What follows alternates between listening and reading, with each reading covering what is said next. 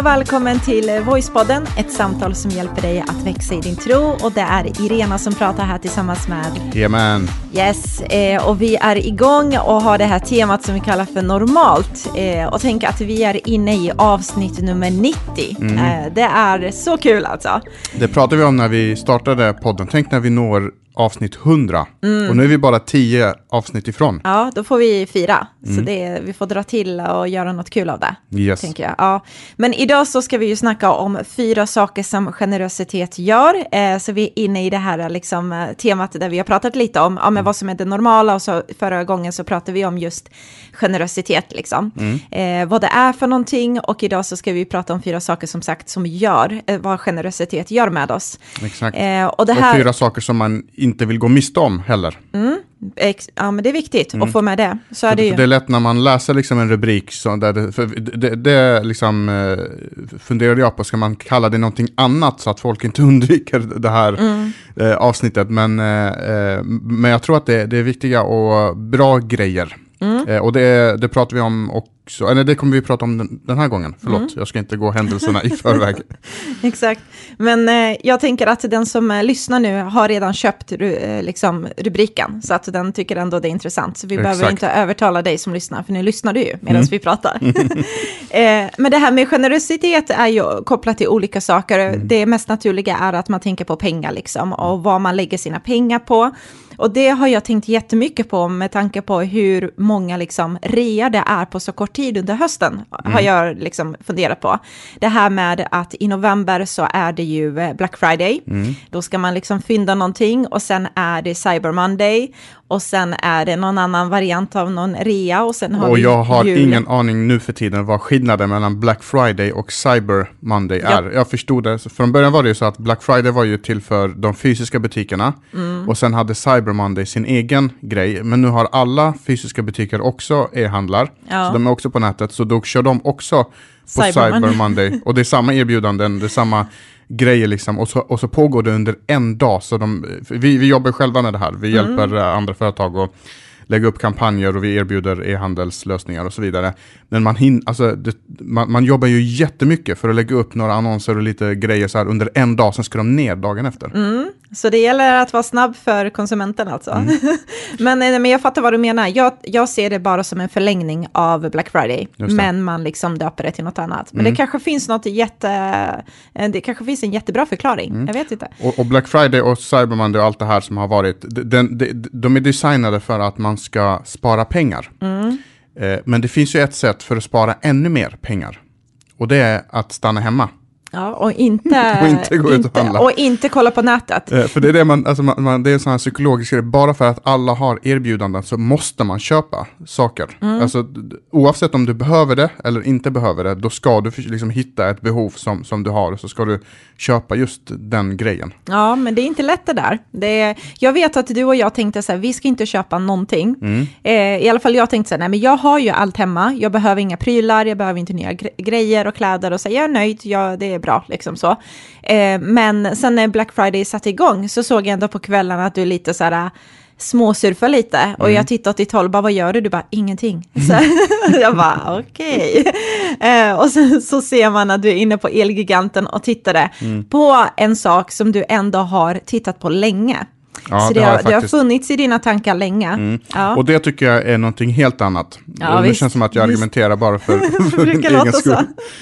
Nej men just det här att, men den här grejen har jag velat köpa och funderat på liksom mm. länge. Och sen så just på Black Friday så sänks priset på just den grejen. Och då tycker jag att då kan man passa på. Ja, och det, det, vi, det du tittade på väldigt länge var ju en, eh, en pizzaugn. Mm. Och det är ju väldigt otippat, liksom, för vi bor i en lägenhet mm. och då kan man ju undra så här, varför behöver man ha en superavancerad pizzaugn? Mm. Eh, det första jag tänkte på, är det tillåtet att ha det? Mm. Eh, och sen så då när du presenterade den här idén till mig, då tänkte jag ju så här, oj, är det en sån där som man ska ha kol i och ved och grejer? Du vet, mm. så här, kommer vi, det, det är inte tillåtet. Man ska han bara ha hål i väggen så ja, precis, koppla in den i? Ute på balkongen och bara börja bli några pizzabagare. Mm. Nej, men det, det men har den att här var en grym grej tror jag. Ja, mm. och det det har att göra med det är att de senaste åren så har jag börjat så här förälska mig i italiensk mat.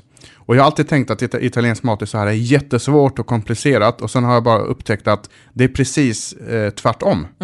Eh, och jag tror att man tror att det är så komplicerat för att allting låter så himla vad du än säger på italienska så låter det häftigt och coolt och Så här eh, exotiskt. Precis, så här prosciutto och mm. prosciutto crudo. De kan inte bara kalla det för prosciutto, de ska alltid kalla det för någonting. Och parmigiano reggiano och så ska det vara liksom så här. Så allting har ett häftigt namn. Och sen om du frågar in italienare, vad betyder det här på italienska? Så bara, nej men det betyder ost. Ja, precis.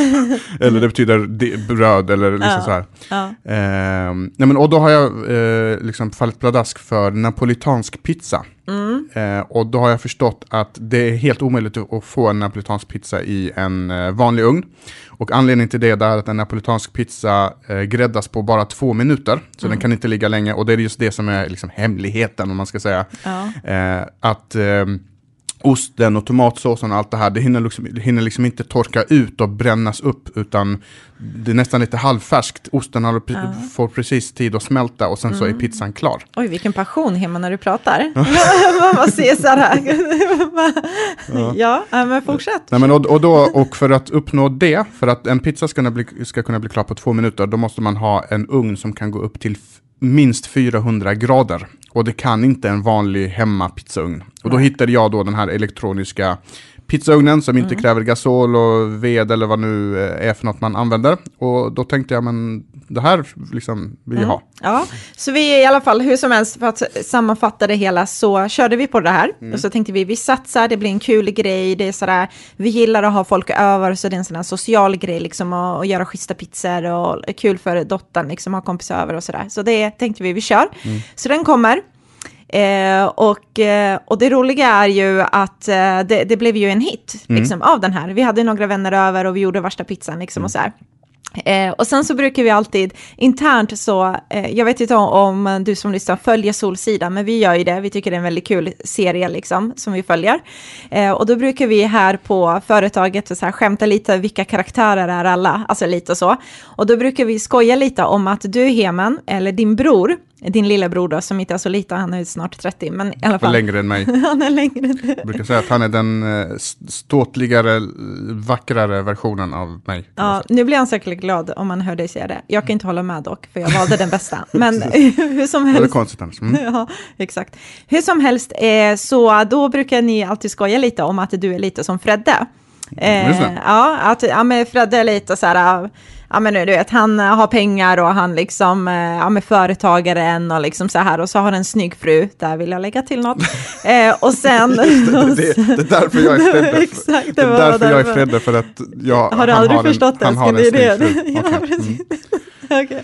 Ja, Ja, och jag ska bara säga det att likheterna mellan mig och Fredde har inte med pengar att göra. För Nej. att vi är på två helt olika planeter när det gäller den delen. Mm. Eh, men däremot så har vi runda magar båda två. Vi är skalliga båda två. Ja, och, Lite, eh, lite skämtsamt, men lite men, men framförallt så är det just det här, sådär. han har alltid liksom massa nya grejer som han ska, han ska testa ny, någon ny grill och så ska han testa någon ny grej. Och så har han alltid så här smarta grejer. Och han har alltid perfekta förklaringar på allt. Spelar ingen roll vad det är. Och sen så har han eh, efterforskat, så han har alltid de bästa grejerna. Och det är lite likhet med dig, när du väl köper något så gör du det verkligen ordentligt. Så här. Men hur som helst, då brukar vi skämta lite ja, om det, du är lite som Fredde typ, och så brukar jag skämta om din bror, att han är lite så här, ja, men lite Ove-varning över honom. Så där, ja men det är lite Ove. Mm. Han är riktig Ove. Eh, ja, exakt. Eh, så, så då brukar vi skoja och då händer det, du vet, från att det är liksom att vi skämtar till att det börjar bli en verklighet nästan så här.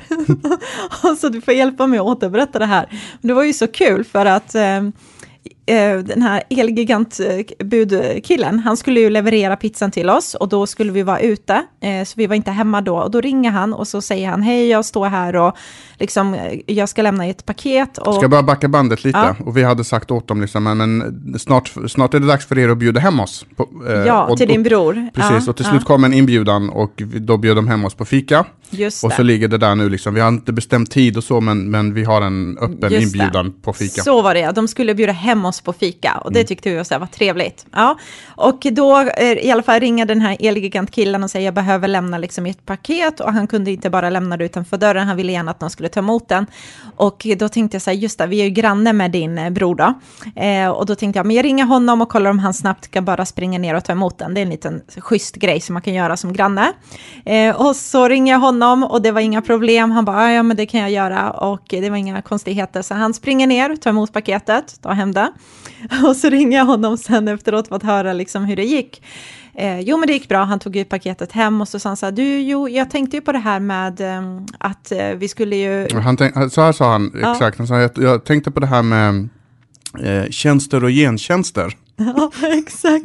Efter att han hade, liksom, ja. tre minuter efter att han hade tagit, liksom, hjälpt oss med, med ugnen och, och ta emot den. Just det, så var det. Och så började de prata om att, ja men ni ska ju, ni ska ju komma eh, till oss eh, för fika och sådär. Och sen så sa han, ja men jag tänkte på det här tjänster och gentjänster nu mm. när, ja, man har ju hjälpt er att ta ner den och sådär, så kanske man kan bli bjuden på att komma över och testa den där pizzan. Mm. Eller så.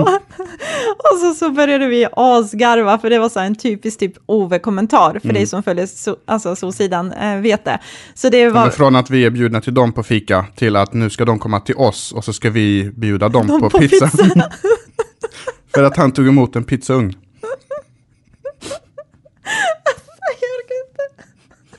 Ja, I alla fall, det är eh, så, han blev väldigt retad på ett roligt sätt då, mm. efteråt. Men, Men, han är han en jättefin är, människa med ett jättegott hjärta.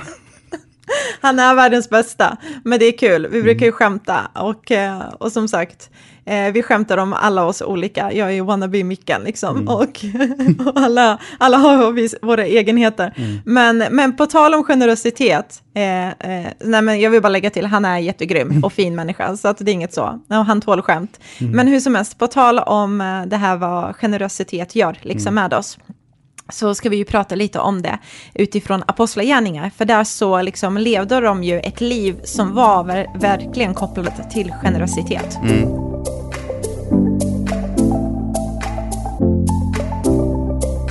Ja, då ska man försöka över, liksom, göra en brygga från det vi berättade nyss och sen det som hände i apostlagärningarna. Uh -huh. som, vi, som ändå är liksom grunden för hela eh, det här temat. Och vi har ju redan pratat om eh, den heliga ande. Mm. Eh, och det som är intressant är, det är att det händer i början av kapitel 2. Då kommer den heliga ande över alla människor och lärjungarna blir fyllda av den heliga ande och döpta i den heliga ande.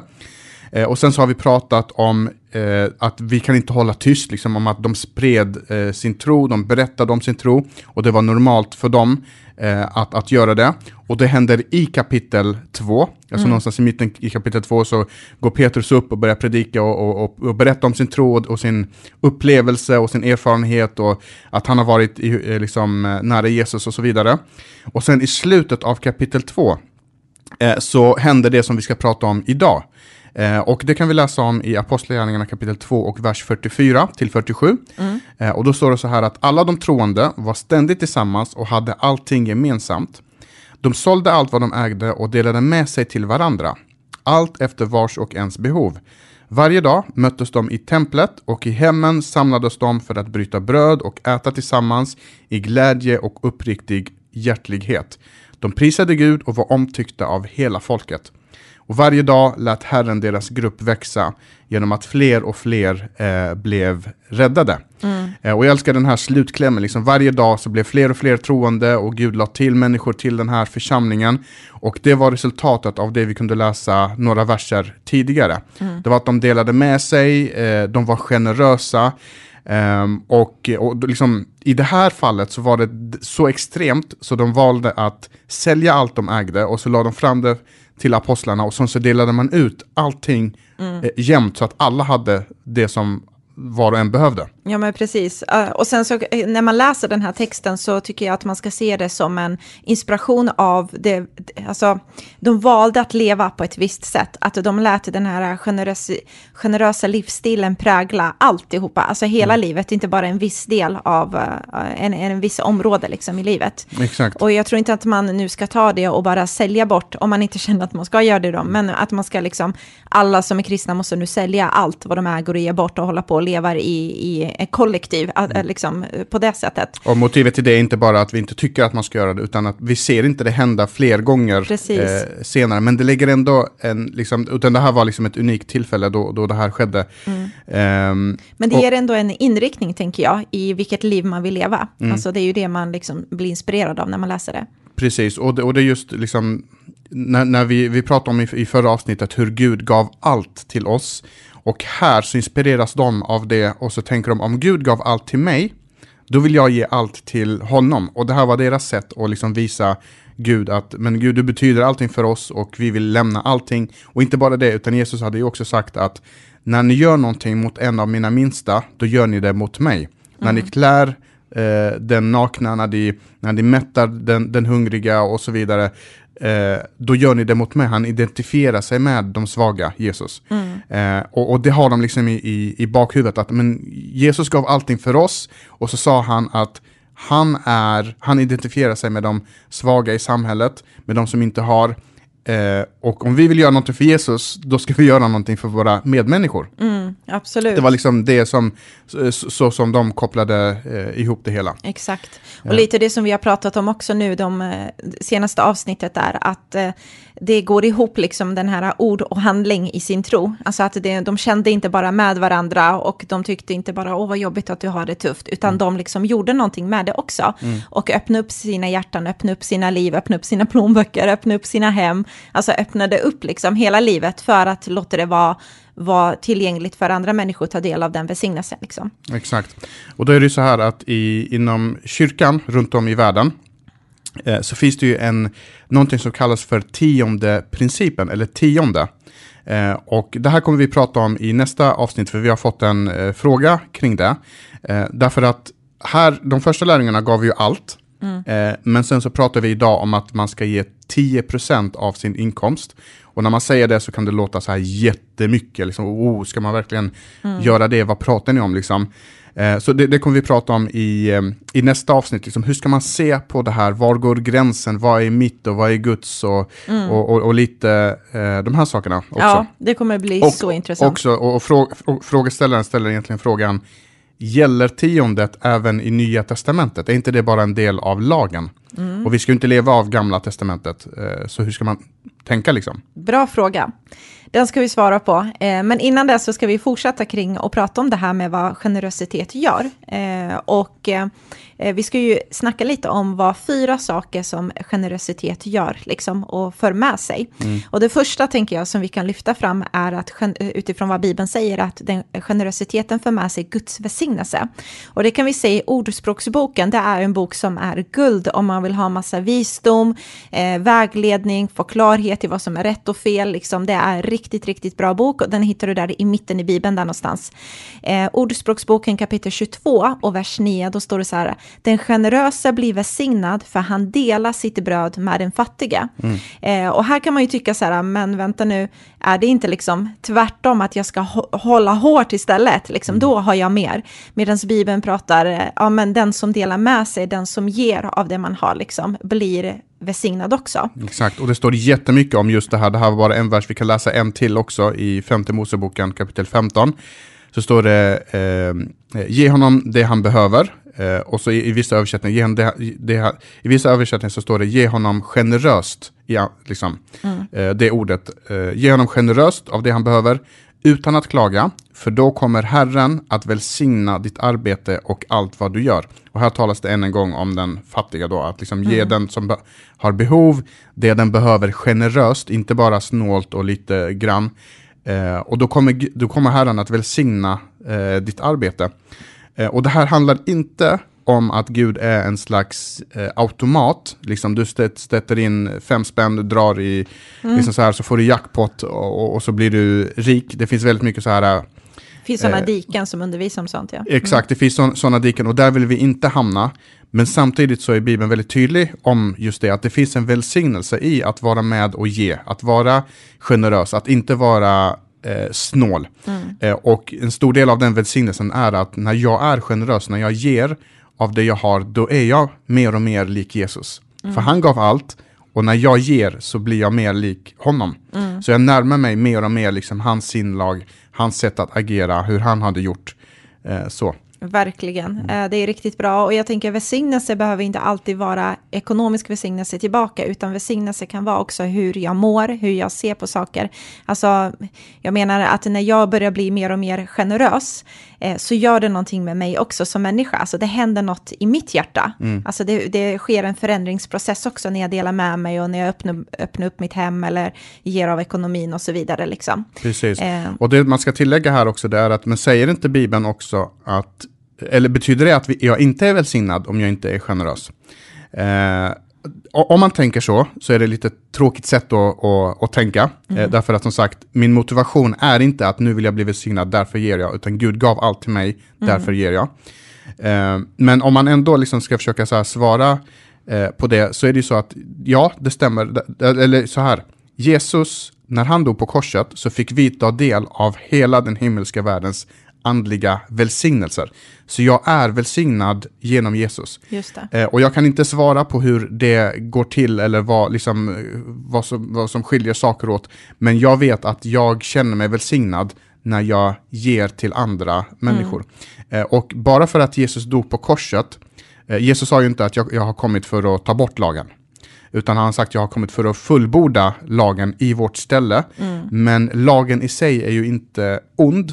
Mm. Eh, det är inte liksom eh, det som står när det är bra saker. Vi ska inte mörda och så vidare. Mm. Det kommer vi prata lite mer om i, i eh, nästa avsnitt. Och därför så blir det så att genom den heliga ande, den kraften som Gud ger, då kommer jag kunna, då har jag bättre förutsättningar att kunna leva upp till några av lagens bud. Mm. Eh, jag, liksom, jag har större självbehärskning, större, alla de här sakerna som, eh, som ja. den heliga ande pratar om. Eller som eh, Bibeln pratar om. Ja, men jag tänker, det första jag tänker på när du pratar är att hela lagen innefattar eh, i ett enda bud, säger mm. Jesus. Älska Herren din Gud av hela ditt hjärta, av hela din själ, av allt vad du är och din nästa som dig själv. Och när jag älskar min nästa så är jag generös mot min nästa, då hjälper jag min nästa, så öppnar upp mitt hem. Jag liksom roffar inte åt mig och tänker bara vad som är in it for me, in it for me, utan jag liksom ger och delar. Mm. Eh, och på det sättet så lever man ju ändå upp till det, tänker jag. Exakt. Eh, men vi går vidare. Mm. Eh, då är det nummer två, generositet ger lycka under jordelivet. Eh, och eh, vad vi menar med det står här i Apostlagärningar kapitel 20, vers 35. Jag ville genom mitt eget handlande visa att man ska hjälpa de fattiga genom hårt arbete. Kom ihåg att Herren Jesus sa, det är lyckligare att ge än att få. Mm. Så det är Paulus då som eh, pratar om detta eh, om just det här att än en gång att man hjälper dem som är i svår sits, men också den här liksom sanningen om att det är lyckligare att ge än att få. Och jag mm. tror det är någonting som vi kan Eh, de flesta av oss i alla fall kan känna igen oss i glädjen över när man kanske ger till ett barn en gåva eller någonting där man ser så här lyckan liksom hos dem och så känner man en glädje av att kunna få vara till hjälp för någon annan kanske eller se någon annan glad eller du vet de, de känslorna. Mm. Ja, men när man var liten så, så längtade man ju, nu växte inte jag upp med julen på samma sätt som du har växt upp, men man längtade till sin födelsedag för att man visste att när jag fyller år då kommer jag få en massa presenter nu när man själv har barn och julen närmar sig, då längtar jag inte till julen för att jag tycker det är spännande och undrar vad alla har köpt till mig. Liksom. Mm. Utan jag, precis som du säger, jag vill verkligen se hur lycklig min dotter kommer vara när hon får det hon har mm. eh, längtat efter. Eh, nu har inte alla den eh, möjligheten, det finns många, många olika sätt att liksom ge sitt barn kärlek och värme och omsorg. Ehm, jag vet att alltså, ehm, vad var det vi, vi var på någon restaurang här, här om, i somras mm. var det. Eh, vi tänkte nu ska vi lyxa till det och så ska vi vara på, det var en indisk restaurang. Ja, och vi var där, vi hade betalat massor med pengar, jag tror det kostade typ så här 600 spänn för oss tre. Mm. Eh, och eh, maten dröjde typ en och en halv timme. Eh, när vi, vi fick liksom maten i så här flera omgångar, det, det blev fel typ tre ja, gånger i sträck. jag ska inte gå in i detalj. Eh, och, och, vi, och vi gick ut därifrån, vi hade betalat så mycket pengar, vi gick ut därifrån och var missnöjda allihop.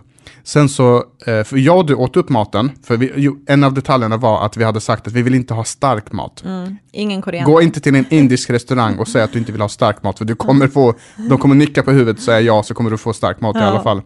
Eh, så det var liksom den läxan vi lärde oss. Men du och jag kunde äta upp, men vår dotter fick i princip ingen mat. Mm. Så gick vi ut från den restaurangen, så gick vi till Burger King och så fick hon en cheeseburgare för 15 kronor. Mm. Och hon var överlycklig. Mm. Vi var alla jättelyckliga över den lilla hamburgaren du ville ha. Jag blev sugen på en, eh, på, på en cheeseburgare. Eh, och många, liksom, så här, en liten lekpark kan göra lika mycket som när man går på Gröna Lund och, och så mm. vidare. Och, och, och, det handlar om relationen till barnen. Men hur som helst, min poäng här är just det att, att det är, jag, jag blir lycklig av att ge till andra människor. Mm. Och det här är faktiskt någonting som forskningen har kommit fram till nu på senaste åren. Mm. Det här har Jesus sagt, för Paulus som du sa, mm. citerar Jesus, det är lyckligare att ge än att få. Vill du bli lycklig, då ska du inte bara fokusera på att få, utan då ska du fokusera på att ge. Mm. Eh, och nu den senaste tiden så har forskningen kommit fram till att det finns någonting i våra kroppar som utlöses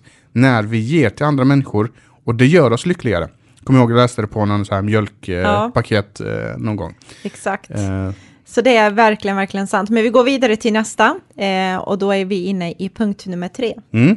Eh, och då nummer tre eh, lyder så här att generositet skapar tillväxt i församlingen.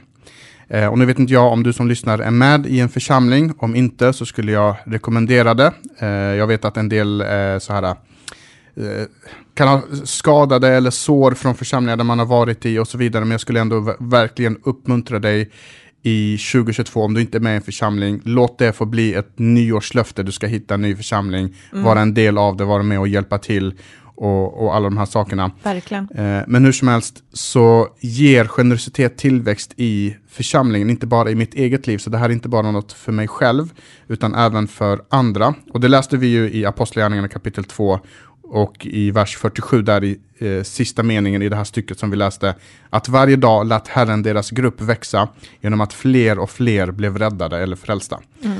Eh, så genom, det, genom att de var generösa, genom att de delade med sig så blev de omtyckta av allt folk, eh, deras grupp växte.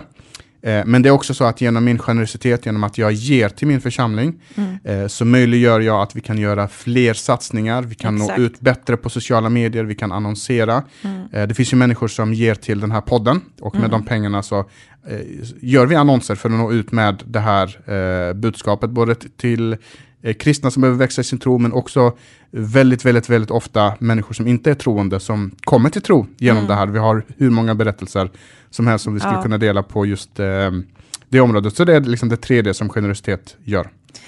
Det gör det och sen så är vi inne i, nu är vi så här snabba här, men för att vi ska hinna eh, så är vi inne i punkt nummer fyra eh, som handlar om att generositet samlar skatter åt mig i himlen.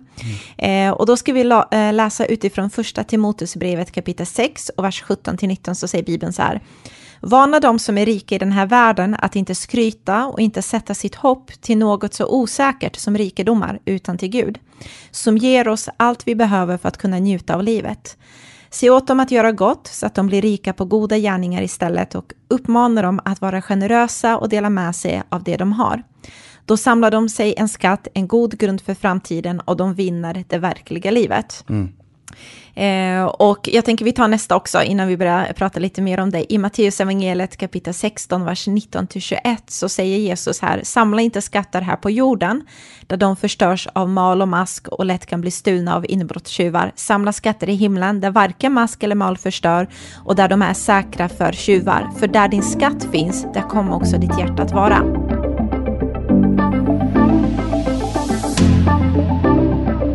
Jag vet inte vad du känner hemma när du eh, hör det här och läser det här själv, men jag kan ibland tycka att det kan bli lite obalans i när man hör det här första som jag läste i första Timoteusbrevet, kapitel 6, där det blir lite så här, det första man hör är varna de som är rika i den här världen, och så tänker man på miljardärerna och de som har de här feta villorna och bara, eh, liksom på dem Bibeln, du vet. Mm, precis, yes, sätt, sätt, sätt dit dem liksom.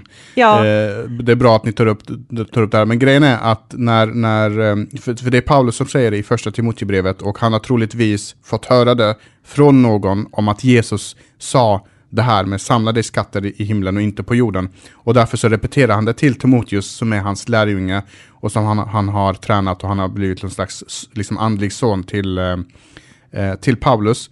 Och när han säger det så, eh, så, så, är det inte de miljardärerna som Paulus riktar sig åt. Eh, och jag tror att vi kan se det i, våra, liksom i vårt samhälle idag också, att du och jag Irena, och troligtvis 100% av de som lyssnar, även den som upplever sig, men jag, lev, jag är fattig, jag har upplevt fattigdom, jag har växt upp fattig, men även om man upplever sig fattig i ett land som Sverige, så tillhör vi fortfarande bland de rikaste i världen. Mm. Alltså de kanske 10% av de rikaste eh, i världen. Mm, eh, vi, vi, som alla vet, eller som många vet, så driver vi ju ett, ett företag. Eh, och bara för att eh, ge ett, ett exempel. I Sverige så tar en programmerare, som, eh, eller en webbutvecklare, runt 1500, ibland upp till 2500 kronor i timmen mm. för att utveckla en, en, en webbplats. Eh, nu har jag kommit i kontakt med ett, ett företag som jobbar med utvecklare i Ukraina. Ja. Eh, och det här är ett svenskt företag och de har liksom en stab i Ukraina och så vidare. Och så hyr de ut eh, arbetskraft eh, därifrån. Och då kommer jag i kontakt med en eh, person som vi kan kalla för Lennox. Ja. Eh, och eh, och jätteskön kille, jag tror till och med att han är eh, kristen. Det låter så i alla fall. Hans, han har en bild på sin fru och de båda har kors och alltihopa. Ah. Men hur som helst. Det är kriterier. Eh, han har en bild på sin fru.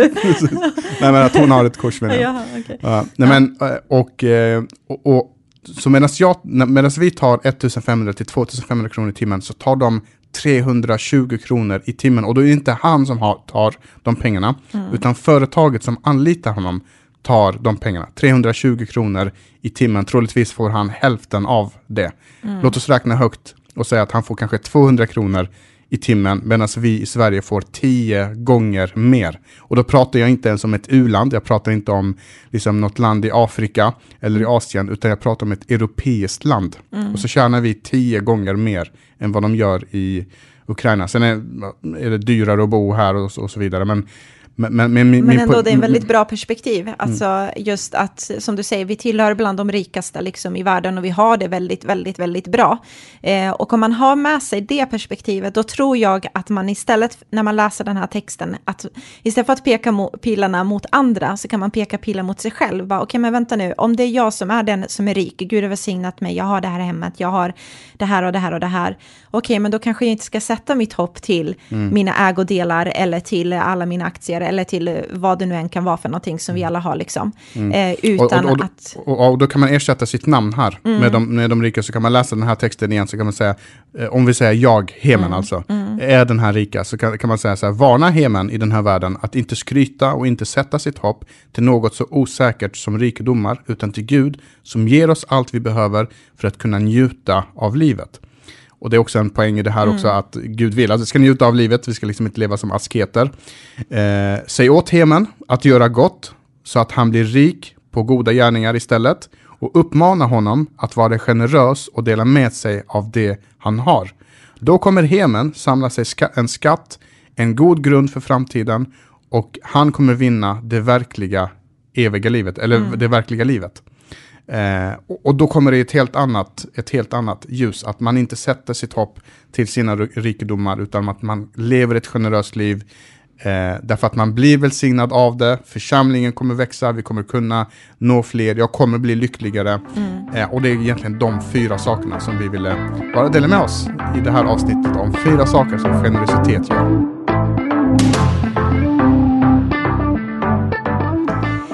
Så stort tack för att du lyssnade. Vi har ju liksom ett avsnitt till där vi ska prata, eller svara på den här lyssnarfrågan om tionde, så det kommer bli så, så intressant. Mm. Eh, och den och, kommer ut redan om ett par dagar. Mm.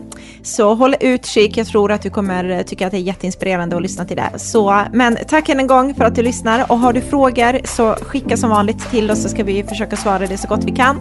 Och så får du ha en fantastisk vecka så hörs vi av igen. Hej då! Hej då!